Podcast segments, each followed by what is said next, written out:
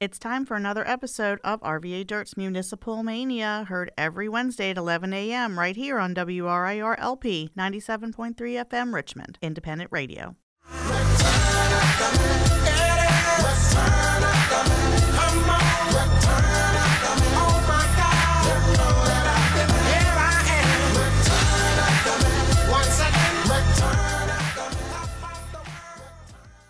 All right. Hello, listeners. You're with RVA Dirt's Municipal Mania. I'm Francesca. And I'm Melissa. And Jesse is out on a conference. Sorry, girl, we miss you so much. She's being all um, leadershipy. We're so proud. Yep, yep. She's leadershiping right now. That's what she's doing. so we're going to hold down the fort without you tonight. You know, you know. We're going to miss you and you're going to miss really good shenanigans, but it's okay. You can listen to them on Wednesdays at 11 a.m., just like everyone else. Love you, You Jesse. it. So guess who we have in studio with us tonight? OMG. Welcome back, former 5th District Councilman Chuck Richardson. Chuck. Uh, Well, we promised our listeners you would be one day, and here you are. Yep. Back back in demand. Good morning. Good morning. In Radio Land, it's morning time. I told So- you all I'd be back. Yes. I'm back. Yes. Chuck is back. We're gonna kind of do just a brief. This might be part uh part civics lesson for us, but what we're really gonna talk about is something that's been on the lips of a lot of Fifth District and just Richmond constituents for the last couple of weeks, and we're gonna talk to Chuck about this new suit that he has against uh, current Fifth District Councilperson Parker Agelasto, who we like. He's our resident Lorax, but He does good things, but hmm But you moved out of district, and that's a problem. So we're going to talk about that. But before we get too deep into that, we're going to let Chuck do what he does best. And Chuck, I want you to kind of talk about the history of the fifth district and why the fifth district is so important. So if you don't mind, Chuck, take us down memory lane. All right, I think I can do that. I would be remiss, however, if I did not preface any statements I might have to make without acknowledging that Parker Agelasto has been a friend of mine. I respect him. I think he's done good work. I have come to uh, uh, see him as one of the more effective members of council. Uh, I'm not doing this against Parker. I'm doing this in favor of the law. I have said it on a number of occasions that Parker's a pretty fair guy, a pretty decent guy, and I don't think he really intends to do anything of any ill will, uh, and certainly not with any malice. I think Parker made a, um, you know, a human mistake, and uh, what I'm trying to do is uh, impart to the people the significance of following our laws. Uh, Parker made a mistake, and I don't mean to be viciously attacking anyone, and certainly Parker knows me better than that. But I think it is important for us to comply with the law, and I don't think too many people are really familiar with the significance of this law Right. Or the history of the or fifth. the, or the history of the fifth and the role it has played in what I would call districtism. Yes. Uh, yes. You know, the district, and particularly the fifth district in that regard, has been uh, eh, very important. In um, in 1970, uh, Richmond annexed 23 square miles of uh, Chesterfield County. And what happened then was that Richmond used to be elected on an at large basis, which meant that the nine people were elected to Richmond City Council. And the nine highest vote getters would constitute the Richmond City Council. And out of those nine people, they, among the nine, would vote for the mayor. And that's how we receive the mail, and the and those nine would hire someone to manage the affairs of Richmond's business. They would hire a professional manager to to run the government of the city, and those nine people would. Uh, set policies as to how that manager would manage the city, and we had what then we call a council manager form of government, elected at large. Right. Well, it found that those, we discovered that those nine people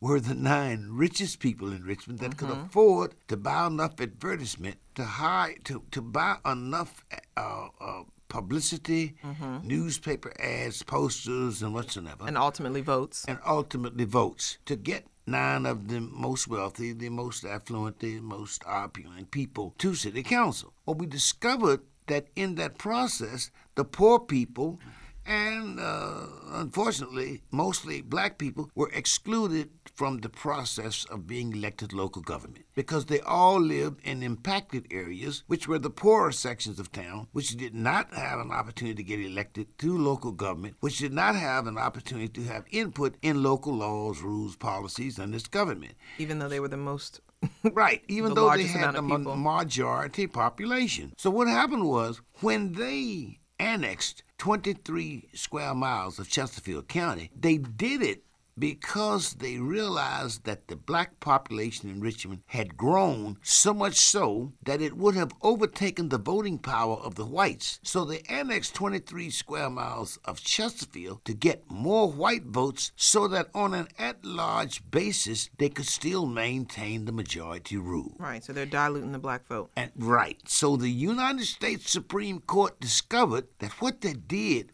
was, in effect, excluded black people from being elected. What the United States Supreme Court, as a result of Judge Robert Merhige's decision in Richmond, was to divide Richmond up into nine districts so that no matter where you lived, you would have an opportunity to vote for someone from where you lived. Yes. So if you lived in that area, you could get elected from that area. And that was the rationale behind having to live, having to be from, having to be, let's say, uh, from that area, an inherent citizen living from, being in, and And representing that district and that you live in. representing that district that you lived in, uh, not moving in to, to get elected and then moving out, not being there just to get elected and moving out, not Right. being a, a carpetbagger or not being uh, someone to just be in there for the power, but actually representing the people, being of the people. That was the purpose and the rationale for the district system. And Richmond played a very significant role in setting the example nationwide. And when that happened in Richmond, it was critical because we had a majority black population. But we had uh, when when when the courts when the Supreme Court uh, remanded the law back to Richmond that we had nine districts, we had four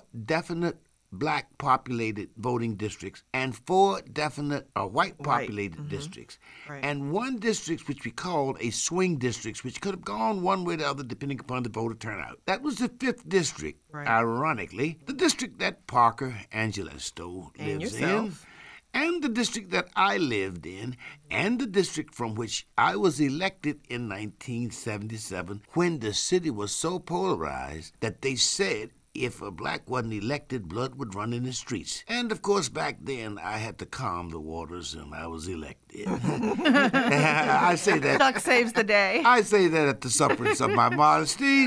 Uh, anyway, it, it was almost a miracle that a black was elected, but I was elected, and it constituted the first black majority members of city council and the first black mayor. It was a historic day, and uh, it, it, it was the reason why when you move into when you live in a district and you're elected from the district, you remain in that district. It became law. It was law. Every member of council who's ever lived in a district and was elected from that district remained in that district for this tenure. In my brief, I am not attacking Parkham. I am simply saying let's uphold a law that, of course, we all know it's the law. There may be some technical aspects that people may try to find loopholes to get around it, that he was renting, that he had intentions to come back, that he didn't mean to violate the law, that he's a good guy and he ought to stay, that it's a technical thing where he still lives in the city, that the people uh, uh, duly elected him and he ought to have the right to violate the law. But the bottom line is we all know and realize justification for the law is real. It has worked for 41 years. It is in the law books. I have the, the this right here in my hand. The listeners can't see it, but it says 15.2-1526. Is this from the city charter or This is the state code. state code? Okay. The state law supersedes any city It code. does. We just clarify what it is. Removal vacates office. It's a part of a law that states simply if any officer required by law of residency to vacate such an office and then it has a number of wordings in between which are not related to the essence of it. It says, if he removes himself or is thereof removed, his office shall be deemed vacant.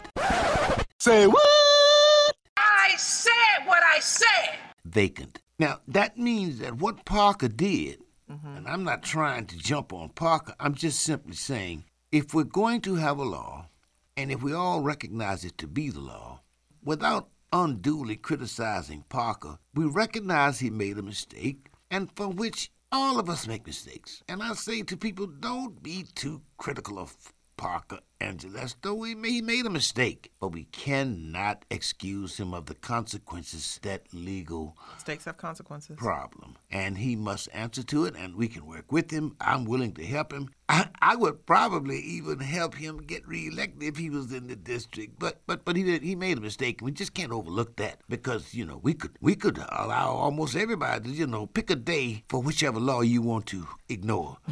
you know, ignore the law day, and everybody has a chance to ignore some law you want. Be Which one you trouble. want to law? You know, We'd I be would. in major trouble. Richmond's version of the purge. yeah, you know, I, oh. I, I wish that I wish we had such a law in eighty in eighty nine when I was caught. I could say, yo, I'm Chuck. I'm a nice guy. Can y'all forgive me? There you I- I got a problem when I was in Vietnam and I brought it home with me. Can y'all forgive me for this? But that didn't happen, and I went to mm-hmm. jail. So, you know, all of us, we make mistakes, we have problems, and we must pay for our mistakes. And I like Parker, he's a good guy, but he made a mistake, and, you know, we got to work through this. And that's the, the, the fifth district was a critical district because if if we if we if we allow that law to be to be violated and ignore it, it would set a precedent. And the problem is that if this precedent setting law were to be violated and ignored. I can't imagine what would happen across this country where people who are allowed to live uh, to violate and move out of move in districts, get elected and move out. The kind of chaos that would be created across this country where people because they had money could move in and just to offset the balance of powers. It would be horrific and a, a, a political disaster because in some districts where poor people live and don't have money, no one would ever get elected. and no one might not be able to represent. I- think one of the problems with this process that I think you hear from a lot of community activists concerning this, and it's not necessarily an attack on Parker or Parker's character, but because of the history of this district as it being a, a- the fifth district, I'm sure we'd still be having this conversation if it was the third or the seventh or the ninth or whatever, but we're actually not having it about those districts. we're having it about the fifth. And the fifth has historically been that swing district because of you know the history of what it is you know there's been plenty of whispers about other people who may or may not live outside of their district but no one has felt the need to call those people out or even get to the point of where I guess they felt like they could substantiate that with actual um, proof or data. But we had a person, um, which in this case, who actually has previously worked for Parker and has helped him um, with, I think, on his Campaign. yeah, and this person who's Mike Brown, he Michael Brown, he approached him and said, "Hey, I understand that you've moved out of your district, and to my to our understanding, we don't know, we weren't there, but hearsay is he asked him, you know, I'm gonna go forward and say something about this if you don't make a statement or do something. Right, he was given the opportunity Right, before yeah. anything came out to shape his own narrative, and To shape his narrative and make a to yeah, be make quiet. a statement. I don't so, think I don't, I don't think it can be. I don't think you can take that for granted or take it lightly. I, I I- I have to. I would be remiss if I did not acknowledge that Mike Brown deserves a lion's share of credit because Mike actually brought me into the process. Mike Brown really was the one who initiated and spearheaded this movement. Yeah, and he talked he he talked to Parker and he gave Parker Right. kind of a heads up and said this is what, you know, this is my problem. This is not just my problem. This is an issue for all of your constituents as you no longer live in this district. And I think it just added insult to injury actually for him to have Him moved to to have the worked- first district. Right. Right, I mean it's a major optics It's issue a, here. It's a major optics issue to move to the first district, The which richest is the first, district. the you know the the most white and the and the most you know affluent district And that Mike we have. did it on a basis of a principle. He did it. He- it was respected principled. the law, and he Right. said it was nothing personal. Right. It was simply a matter of this is the law, and no matter who you are, uh, You still have to follow the law. right. You have to follow the law. he And gave him a heads up. He gave him a heads up, and he, did, told him. Uh-huh. and he asked Beverly Burton, a, a, another constituent of the fifth district, and Mike followed all the rules. And and, and, and Mike is much more diplomatic than I am. and, and Mike talked to me and he said, "Chuck, you gotta learn to be uh, patient. You Yeah. have to be you have to be methodical, and you have." To, and I said, "Mike, I understand, and I appreciate your leadership, and I appreciate you bringing this out, but I'm getting a little warm." And Mike Right. talked and he worked, and I said, "I'm tired, Mike. I'm tired." And I called Mike a couple of times. And I just got man. I said, "I'm dropping the suit," and I dropped the suit. And when Mike looked up, he said, "Chuck, what's going on?" yeah. I said, "I don't know, Mike, but I'm dropping the suit. Come on, let's go." Oh goodness. now and now, you know, we have the suit going, and anybody can join in. But I just think we talk and we talk. But I, I thought that we may be waiting too long, and Parker thought that as long as we didn't do anything of any significance, that we would just wait and let everything die down, and before you know it, we'll be sitting there, and in two years we're gone. Be gone, yeah. And he will have actually gotten away with breaking a law, and we, you know how we are, we will eventually forget something. And I think that the irony of this, and I feel real bad about this because I don't think Parker is even aware of it, but I think Parker is doing something that I, Marty Jewell, Willie Dell, Speak on it. Claudette McDaniel, Henry Marsh. I don't think uh, Reverend Michael Jones, Cynthia Newbille, even the ones who we hear rumors about don't live in the district, none of us as black members of council would have ever dreamed of telling people, I don't live in the district, I'm moving out. Oh, and- well. And, and, and there's nothing you can do, and I don't care about your law. That smacks of white privilege. Yes. And I don't think Parker means any harm, but I don't think he's even aware of what that message sends to us. It says, for slavery for so long has beaten black people into the respect of a law that we would never think about disobeying something that he takes for granted. Our wounds from slavery has told us don't you defy our law. But Parker being white thinks that it's all right for him to move out of his district, disrespect the law, and do what he chooses without realizing that it's a law that we still fear, that you cannot violate the man's law and expect there be no ramifications. We respect that law. So, uh, the Reverend uh, Jones and Cynthia Newbille and those of us who, who respect the law, we jump through hoops, proving that we're in in, uh, in in compliance with the law. But Parker says, "Well, look, look, I don't live in the district, and I know it's the law, but." To hell with your law. I'm going to do what I want to do. And he does not even himself realize that that smacks of racism Right. and, and, and, and white privilege. And he, he's not aware of the fact that it does not say, I don't hate black people, but I still think I can do things you cannot do. Those noises you hear in the background, like that, that's Chuck being all emphatical and whatnot. And I can't remove them, but that's okay because we like it when Chuck gets fired up. And I think that's that is the vein of the issue that I've heard from so many people in the community They that I'm won't, stay, even they won't say it out loud because say they out think loud. people condemn them for calling what it is what it is. and on top of that, Parker is so likable. And it he makes is. That's why I said I don't think he's even aware of right. it. He's, so likable and he's a good guy. We love him Right. here. But he doesn't know the damage he's doing. right, he I don't think he's necessarily understanding how people are reading his message, his behavior. his behavior and and it says uh, and people i've heard other people argue he knows exactly what he's doing because when. I think he realized. W- Well, let me let me tell you why what the argument that was given to me. I don't necessarily agree with it, but I don't know how, what to think yet. But so as we said before, Mike Brown, you know, approached him and said, you know, I'm gonna come, I'm gonna come public with this if you don't do something about it. What are you gonna do? And Parker's response, he did not announce that he had moved out of the district. He announced that he would not be running, Running for seeking re-election. for re-election after his sec- second term. And so that's like, well, is that a concession to I know that I'm wrong and What do you think? Oh, what do I think? Yeah. I mean, but you're white, and I'm asking you about the do do. I, Is, does it smack of white privilege? Indeed. And racism? Indeed. He knows.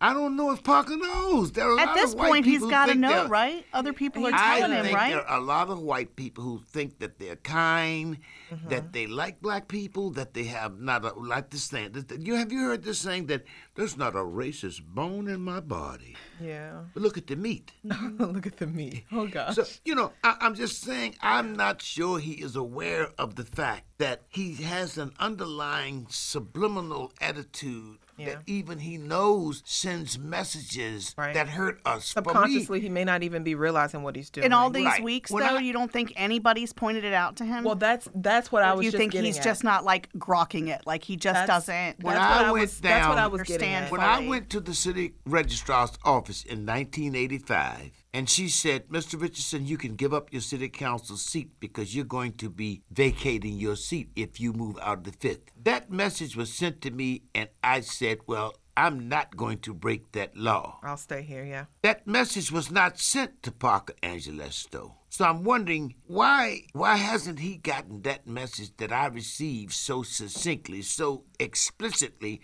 and so clearly? Miss Alice Lynch, the registrar at that time, gave me that message. What's so know. vague about the law now that he doesn't understand that he is no longer a qualified voter in the fifth district that he now represents as a councilman? And I think that's part of it. So you've got some pieces I've heard people defending him with the city charter, which doesn't say anything about the residency, but then you've got other pieces that actually talk about in order for you to be a registered voter, which I think can happen through a hearing. They can actually have a hearing, decide whether he's actually qualified to vote in the 5th district, which he would not be if he's living in the 1st. And if you can't vote in your district, you can't hold office in that district. Side note, you can vote in whatever district you're registered to vote in.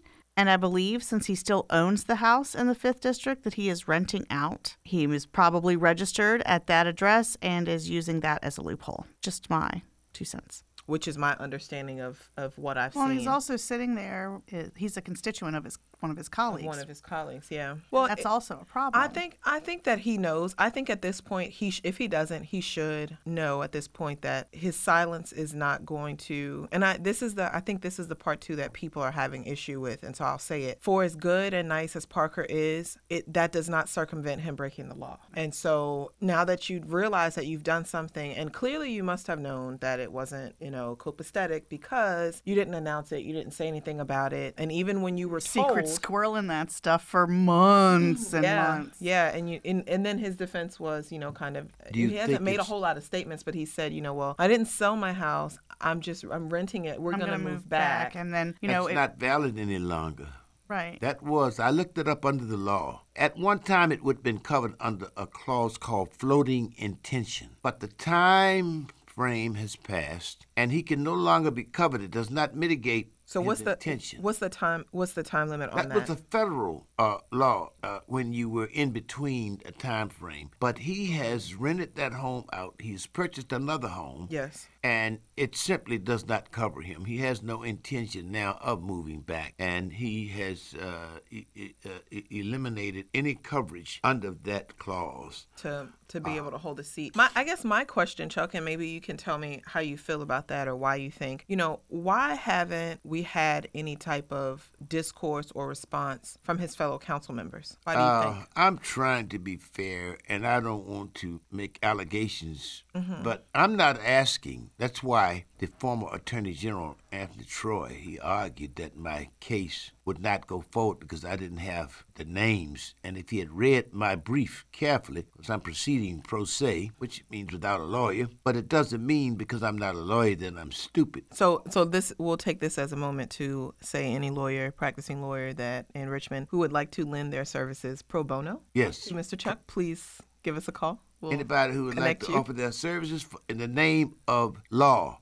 I'm simply trying to make sure that we send messages. See, because law and order doesn't mean law and order for tank top criminals. Law and order means law and order from the top to the bottom. White collar crime, blue collar crime, and tank top crimes. Not just people who are involved with uh, crime of drugs and, and shoplifting, but people who serve in office and figure out ways to embezzle people and charge poor people excessive taxes and Yeah. rental fees and, and you know things like that. Everybody who's got a, a mind uh, to make other people pay and hurt those are criminals too. And you know, whether Parker wants to violate a big crime or a small crime, a crime is a crime. And my message is to let's say we want to maintain compliance with a law as to how people get elected because this district law enable people like those who sit on council now who are unwilling to speak out. This law allowed them to become elected to an office that they otherwise would never have had the opportunity to sit in the powers of in the positions of power. They would have never had this opportunity and yet today they choose to be silent. They have And- privilege and they forget themselves. They Go ahead. forget who their boss is, which is us. Mm-hmm. Right, right. The next move would be, and I'm not, I'm not, I'm not pushing for the council to do the thing because this is a case which is why I filed this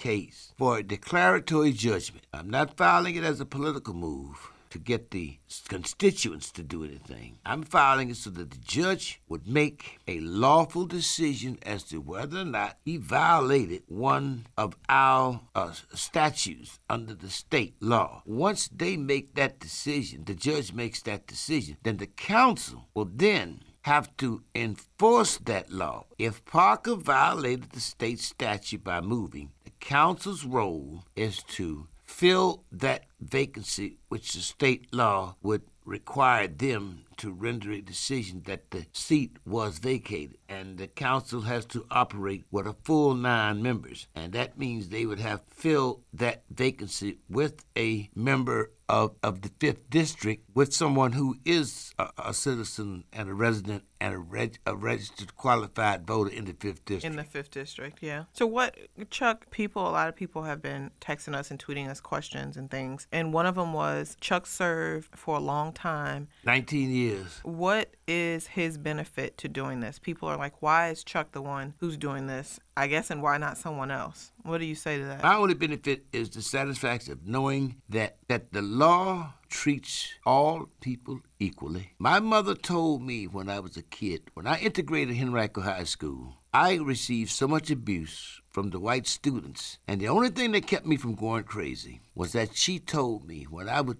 when they called me the N-word, when my locker was burned, when they used to beat me in the bathroom and burn crosses in my yard. And when I heard a teacher said if you hit somebody and you didn't kill him, if it was a black person, he didn't use that word black, but in front of the whole class, hmm. he used the N word. And I felt so bad, I shrunk down in the seat, and he didn't know I was in the class because I was light complected and he couldn't tell. The whole class burst into laughter. I felt so small I could only go home and tell my mother. When I told her that, she said, Chuck, and she believed in Jesus. Everything evolved around Jesus. He said, uh-huh. Baby, you are strong, and God picked you to shoulder these problems. He knows, and you got to put your faith in Jesus. This is what she told me. And I was like, Mama, come on now.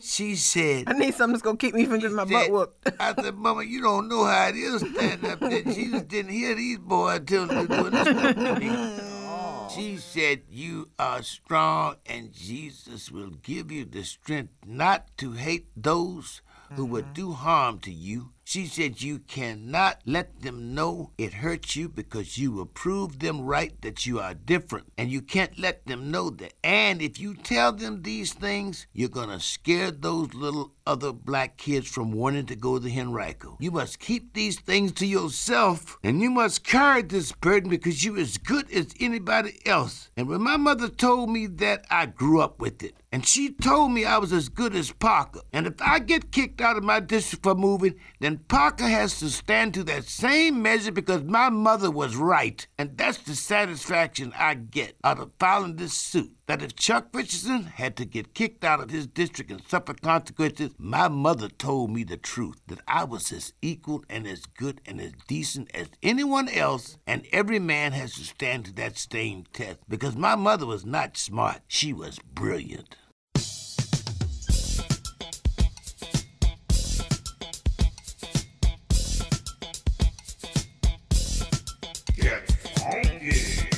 You are listening to another fire episode of RVA Dirt's Municipal Mania on WRIRLP 97.3 FM Richmond Independent Radio. Well, oh, Melissa, what do you think? Can't follow that. Me neither. Your mama was brilliant. I can't follow it either. I, I just think that I, I hope, and I hope that I know Parker listens to us sometimes, and Parker's our friend, and we love Parker, but I hope that Parker hears this and understands that this is not necessarily a, a attack on this is not it's not necessarily it is not a attack on his character it's about right is right and wrong is wrong And full understanding. Full understanding of the law, full understanding of the implications, full understanding of the history. and the context Of the I district the and the law. context, the context is what's so strong Makes so much for yeah. black people right now in this city the context of the fifth district council person who happens to be white at this moment who has overwhelmingly beat all of his opponents in the last two elections. The election that got him actually elected for his first term as well as the past election and for the you know seat that he's sitting in now. And so here we have a white person who's sitting in this seat that in a historical swing district that was so important to richmond that got our first majority black council and first black mayor chosen. Because of the and district because of the district system it's just kind of a big smack in the face for a lot of black people because you moved out of the district but to add insult to injury you moved to the first to the district. first and you're Yeah, so you're that is you're wealthy ironic. enough It's- to buy a house in the first and keep a house and keep a house in, in the, the fifth. fifth. Yet you are representing people who have neither of those things. I, Right. I, I think That's uh, that's the part that I think we all know and we want to say, but you know, it kind of reflects it. It almost reflects poorly on Parker, but it's not about reflecting poorly on Parker. It doesn't say anything other than this is a mistake that needs to be fixed, and it's not something that can be allowed to, you know, just just pass on. I It think, but I think done. the bottom line is that a lot, you know, education solves a lot of problems. yeah. Message. And I think a lot of people, black and white, are not aware of a lot of these aspects of this. A lot of Right. people don't know the in depth background. A lot of people don't understand the significance of the law. A lot of people, black and white, don't know the pain I feel. They are not aware of the kind of insults that his behavior implies. A lot of people are not aware of these technical things, of these aspects of of, of this law. So once people begin to learn the significance and the impact uh, and the information behind why the law was created, what solution it served, because we held up we held up elections in Richmond for seven years Seven To fix long trying to come up with the solution. this. To Yeah. fix this. This was not a haphazard decision. This was a decision that came to as a result of seven years Yeah. Delayed elections. Yes. Which was a and big when deal. they made that decision, they had divided the city up into nine equal parts. And they didn't mean for you to move in the district, get elected, and then disperse. That law, and I'm sorry that the city attorney was not wise enough to exercise that wisdom and courageous enough to pass it on to the council members. I think he, he really he, he succumbed to the political pressures and just did what he thought was expedient instead of doing what he should have known to have been the courageous thing to do and tell his council members who were his bosses that you must live in the district that you're elected in and you must retain those seats instead of wimping out and trying to play politics. I think that was part of the problem.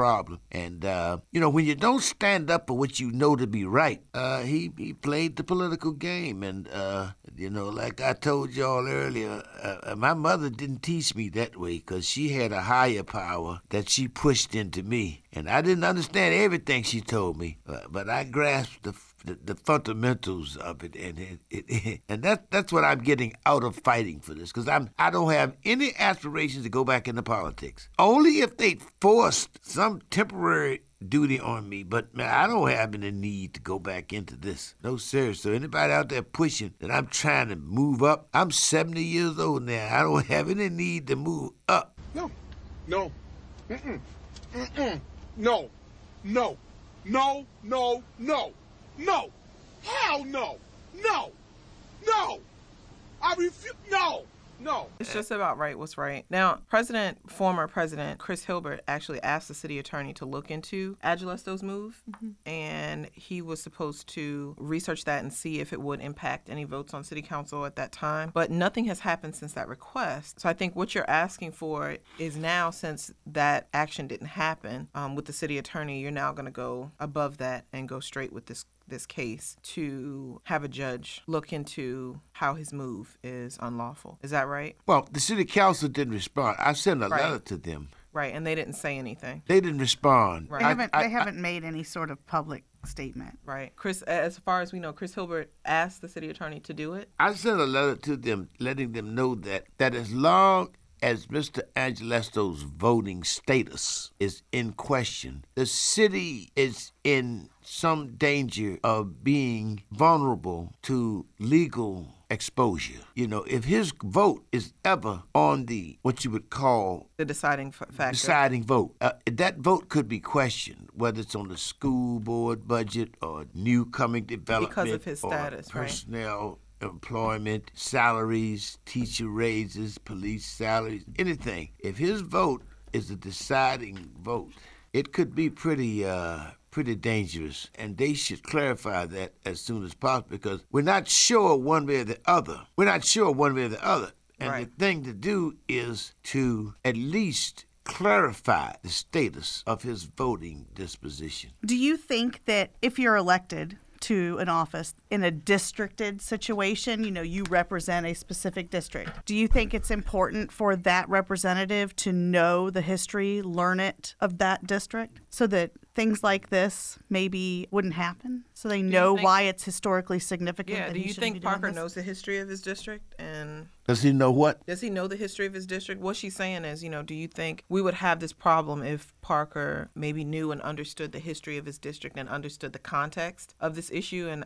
I mean, I would clearly say no. Like, clearly he doesn't. Because I feel like if you're going into a situation where you've been elected to represent a specific group of people in a specific ward or district, you should know the history of that district before you take your seat. In my uh, brief, uh, uh, in the text of my lawsuit, I described the district, and the one aspect of the suit that I covered was was the geographic location and what the district covers, and the large array of housing that he had access to that was equal to or greater than the home he purchased on Franklin Street. So, had he conducted due diligence, he would have known that the great access to the homes on behind the Carillon, on the Broken Broad properties, beautiful homes, north side of the of the of the James River, the large, beautiful Victorian homes in, in Woodland Heights, the, the lots and newly built homes in Randolph, the homes in the Fan District that are available for renovation, and some of them equal to and greater than the footage that he purchased. There is such a large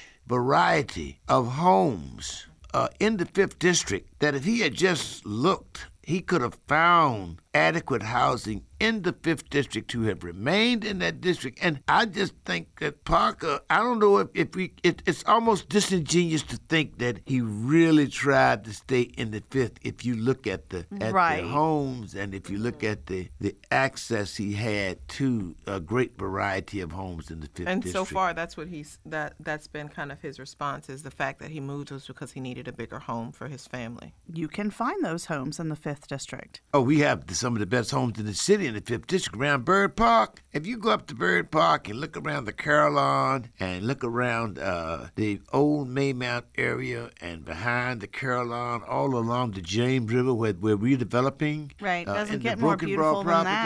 Oh my goodness, we've got the great, great variety of homes. So basically, what we're saying is, if he wanted to stay in the fifth, he could have found a bigger house in the fifth. I told him to get around it. I would have rented one of my rooms to him and he could have gotten around that law if he really wanted to remain legal. The Right. issue is not so much the house he lived in, but the issue here is the fact that he so callously ignored a law as if it really didn't matter. Well, maybe he did callously do it because I mean, my my only issue is, I mean, I find him to be a great person, but We all do. for- Look, everyone people- does, but yeah, it doesn't even matter. Like that, people to it say, doesn't matter. Yeah, for people to say, well, you know, his intentions were just to find a bigger home for his family. Well, we got a lot of those But if if you everywhere. if you didn't know if you didn't know that what you were doing was wrong, it wouldn't have been kept a secret, maybe. Right. It wouldn't And what? you it wouldn't have been kept a secret and then after you were told i know what you did and i'm gonna say something about it you still choose not to say anything but Mike Brown had talked with. Uh, that's what i'm saying mike yeah, brown Mike Brown had him warned him. mike brown told him i'm gonna go forward and, and, and with the and with the with the And he still the, chose to say the voter nothing. registration office that Mike submitted with Beverly Burton, and he asked me to sign my name onto. With all of that going on, you you would have thought that still would have had a statement Parker something. would have at least responded in good faith to that. I think Mike took a pretty honorable route in giving Yeah. him an opportunity, but Yeah, after that, it was pretty clear that he had no intentions of of uh, of responding respectfully. and now, that that's the part that I think out of all of this, I could see him moving. I could see him wanting to send his, you know, wanting to do whatever he was doing. You know, I don't know if he moved for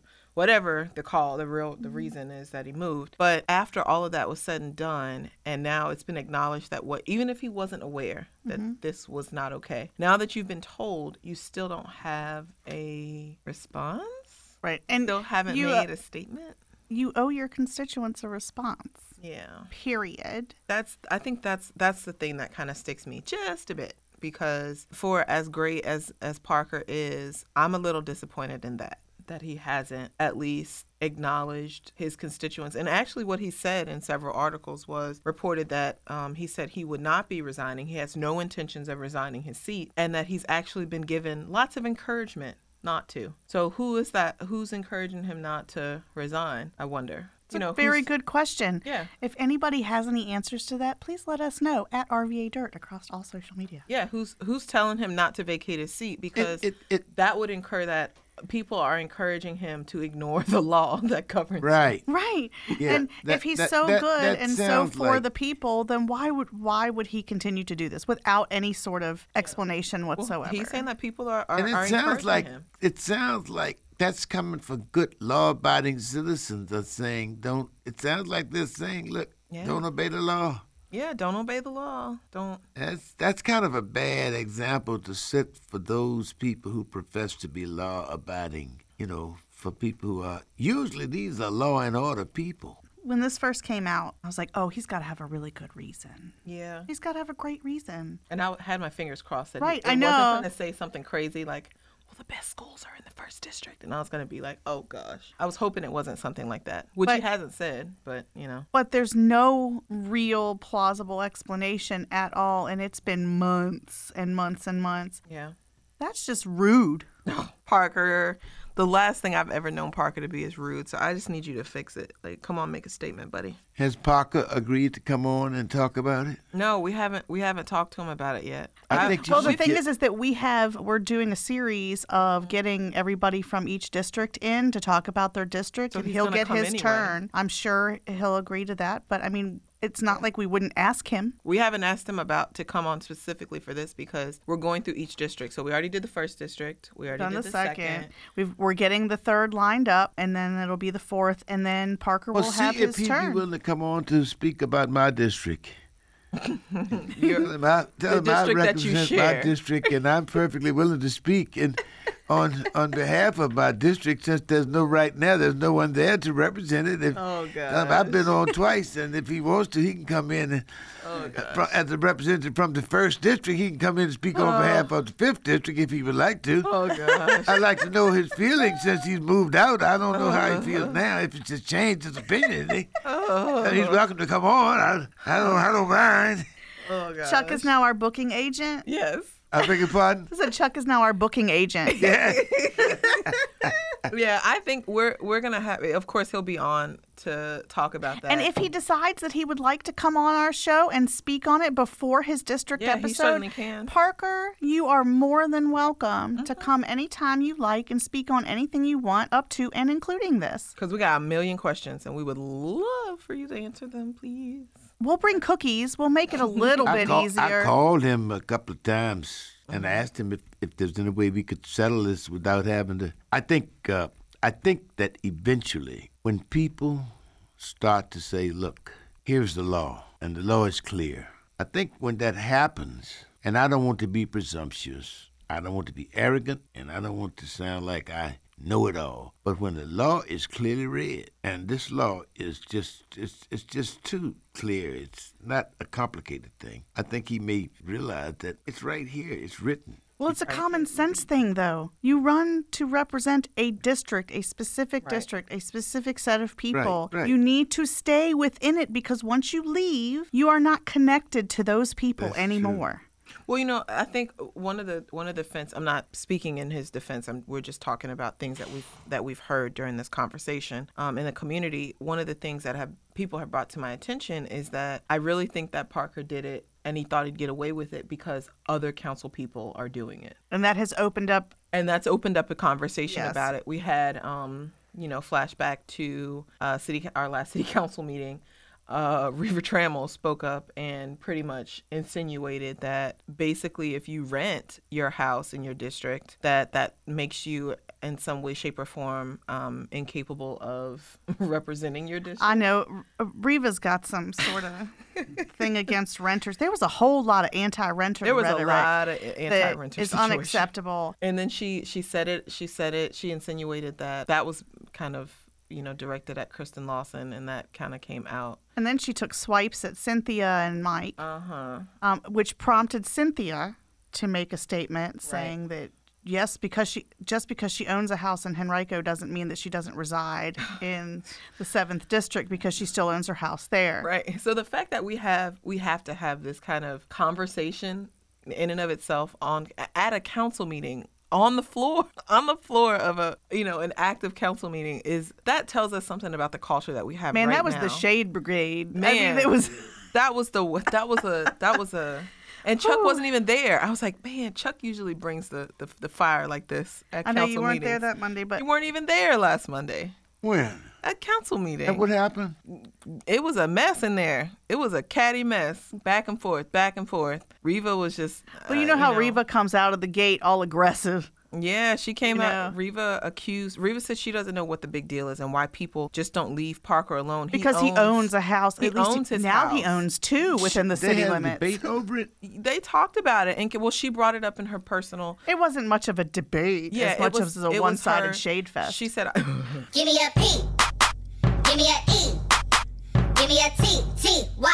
I'm petty all the time. she said I, I want to make she said I want to make you know a, a, a comment you know that's been on me and I'm just going to talk about it. She's like, but I just don't see what the big deal is about Parker. He owns his house. This is He what owns said. two. He owns two houses, and we have people that sit on council that don't own any houses that represent their district. They rent at their the house that they live in in their district, and I just think that and she you know, intimated that that made them somehow less than. le- yeah, less than capable of representing their district. And so then she she said, well, you know, Mike doesn't live in his district, and you know, She said that. she Yes, she, she was just like Cynthia.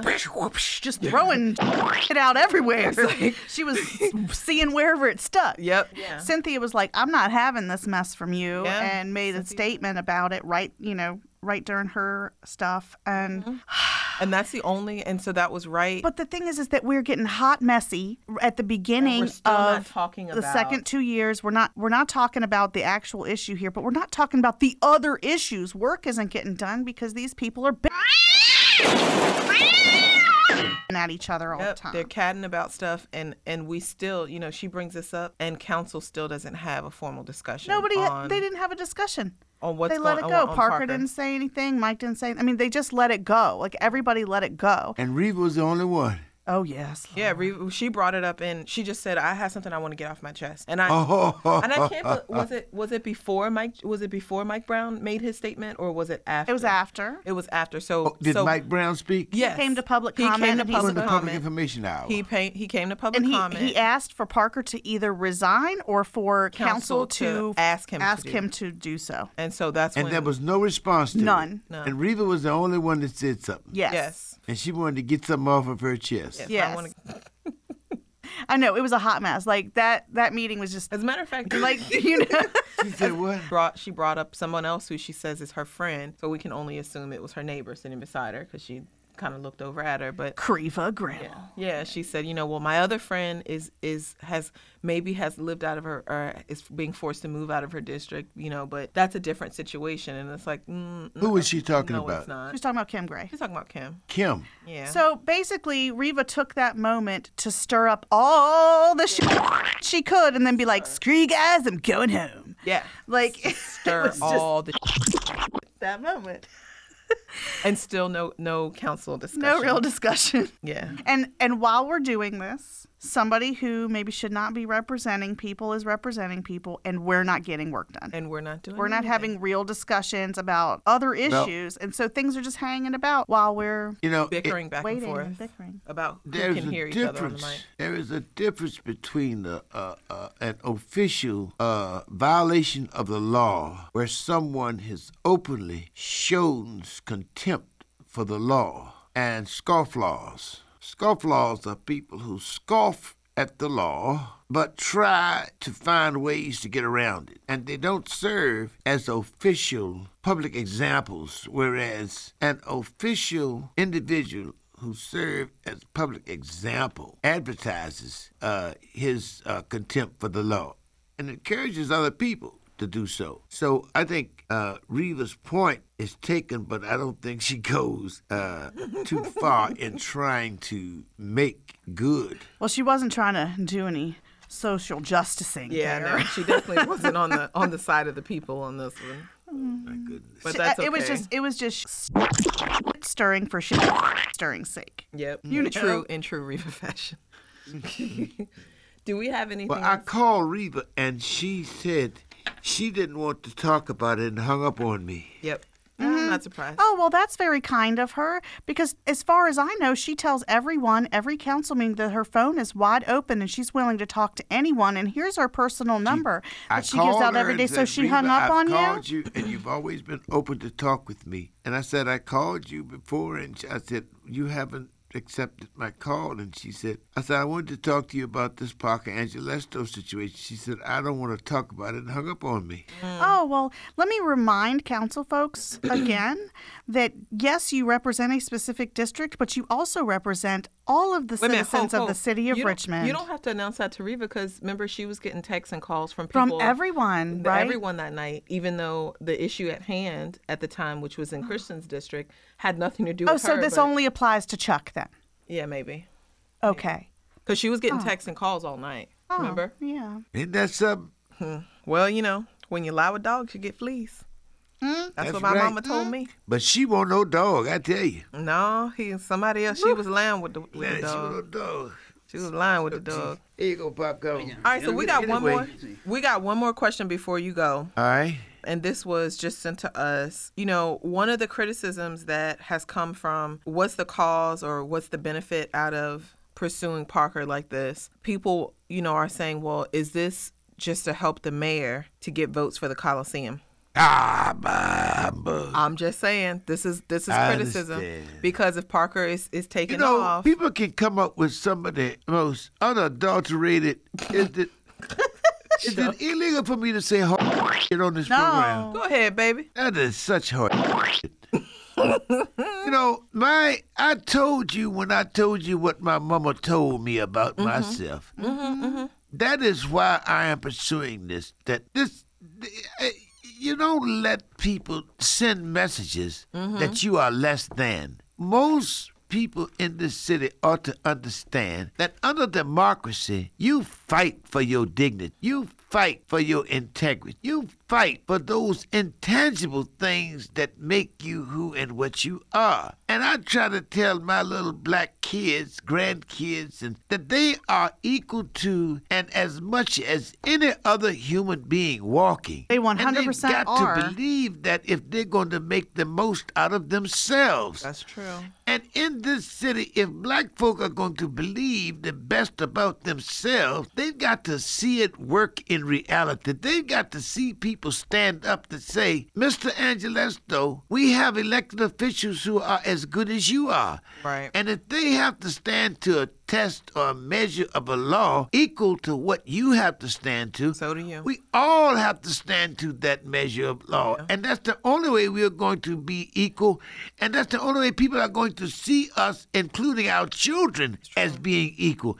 And if I don't make you stand to that test of equality, then they'll think we're just giving them lip service. That's right. So when I see you trying to get away with something that I can't get away with, I'm sending a false message to my children. And when my children see us all having to stand to the same test, then they'll know our words have iron in them. Mm. And I want my children, and I have two of them now, Yeah. great grandchildren to see that they are as good and equal to, in the eyes of man and under the laws of man, they are equal to anybody else, and the law sees them. And that's why I am pursuing this law. No other reason. Mm-hmm. It's got nothing to do with the Coliseum and nothing else. And people with that, like I said, unadulterated horse. Take it to somewhere else, cause I I'm not gonna let you just say it and get away with it. Yeah. It's got to do with the law, and I read the law right here. Yep. I pull it out again. Last time I'm gonna tell y'all about this. And and the, and the here it is. Where's my- Wait, Chuck, why are you beating up on? Chuck? Why you beating at? up on us now? Here's the light right here. Any person living or residing thereunder, if she shall be moved, the seat or position to from that office shall be deemed vacant. That's it. That is the state statute and the law. I'm trying to follow the law, and if a judge decides that what Mr. Agelasto did is consistent with that law, I can't say nothing. If he finds that it's inconsistent, then you know, then Parker has vacated his seat. I don't know how a judge can read this and his actions And any other something way. else. Yeah. You see the bottom line that's in yellow. I see. I don't see how he can read that in any other way when he moved out of his district. He knows. He knows. Well, Chuck, we're gonna let you go with this because we know you got a hot date to get to. We appreciate you coming on our show. As always, you know we love you, and you're invited to come back anytime. All right, thank you so much. You're Thank you. welcome. Thank you so much for joining us. Now that we've had this hearty discussion, you guys hit us up on all platforms at RVA Dirt for further discussion, comments, other questions, criticism, all that stuff. We want it. Yep. And Oh, and and this week though, you're gonna have bonuses in Yeah. the podcast platform. Yep. So please be paying attention, looking out for that Yep. because that is some lit shit. it's lit. We got some extra convo with Chuck. He talks to us, lays it on the line. So listen in for that to our loyal listeners. But as always, we're here. We're talking. Flint still has dirty water. Sure he does. RPS is still not fully funded, and Oh. Richmond is most certainly still racist. But we're working on it. Talk to y'all next week. Thank you for listening to RVA Dirt's Municipal Mania every Wednesday at 11 a.m. on WRIR LP 97.3 FM Richmond Independent Radio.